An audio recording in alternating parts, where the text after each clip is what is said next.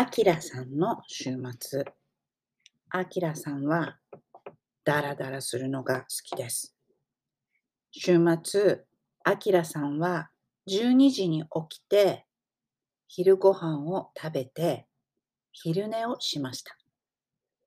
昼寝をして起きてビールを飲みました。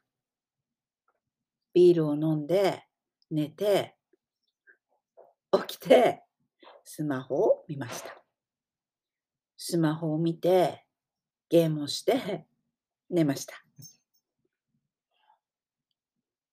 また起きて漫画を読みました。漫画を読んで音楽を聴いてちょっとスペイン語を勉強しました。スペイン語を勉強して宿題をしてお風呂に入りました。